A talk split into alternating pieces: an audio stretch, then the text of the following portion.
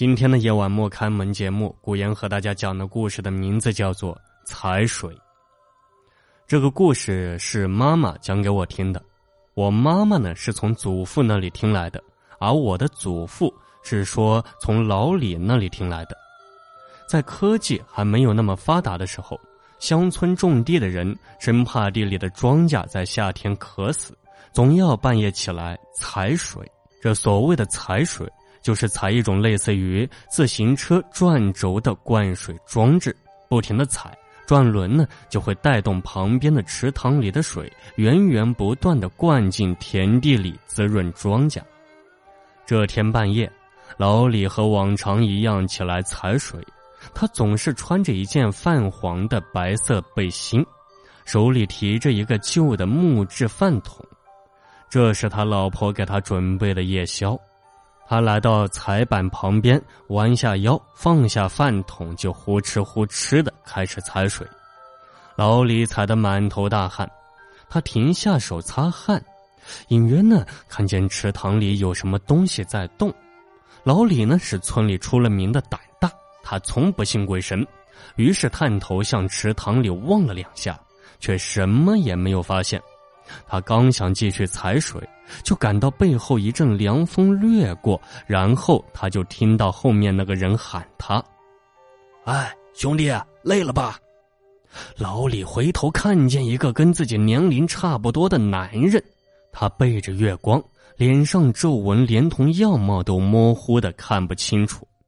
老李心想，应该是晚上起来踩水的邻村农民，于是他热情的回了一句。哎呀，是呀，夏天晚上都热死人呀。那人笑了笑说：“那我帮你踩，你去旁边歇会儿吧。”老李心想，都是农民呀，帮帮忙是应该的，于是毫不犹豫的让开一步说好。那人一边踩水，一边对旁边歇凉的老李说：“你热不呀？热就去水塘里洗个澡吧。”老李连连说不用，他虽是乡下人，却不识水性。那人劝了好几回呀，见老李迟迟不肯下水去，也就没有再说什么。过了会儿呢，老李打开那只旧的饭桶，对那人招呼道：“一起吃吧，踩了大半夜了，都饿了。”那人闻言就笑嘻嘻的过来了。他们俩面对面吃着，老李抬头看那人吃饭，却发现那人送进嘴里的饭全都从下巴那里露出来，掉在地上。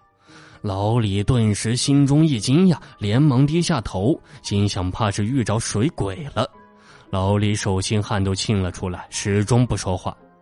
那人吃完了饭，放下了碗，又笑着对老李说：“你热不呀？热了就去水塘里洗个澡吧。”老李的后背全湿了，他头也不抬，对那人说：“没事，不用。”那人愈发急了。站起身，想要上前拉老李。老李见状，一下站了起来，说：“那我还是先去洗一下吧。”那人霎时就笑了，他说：“那你快去吧，我帮你看着东西。”老李慢慢走向池塘，他眼珠子一转，弯腰捡起一根树杈往池塘抛去，只听轰咚一声，树杈就掉进了水里。老李听到背后有人发出一声尖细的怪笑，等老李回头看时呀，那人已经不见了。于是他又转头看飘在水上的树杈，那树杈左边一头无缘无故的沉了下去，右边的一头还浮在水上。不一会儿呢，右边的一头竟又沉了下去，浮起了左边一头，如此浮沉了数十次，水面被拍打的啪啪作响，最后那树杈就被彻底拖进了水里。老李看了，连饭桶都没拿，就狂奔回家。从此再没半夜出来踩过水。前两年听村里人说呀，老李死了，被埋在水塘旁边，后来连坟都被淹掉了。好了，本期的夜晚莫开门节目播讲完了，感谢您的收听。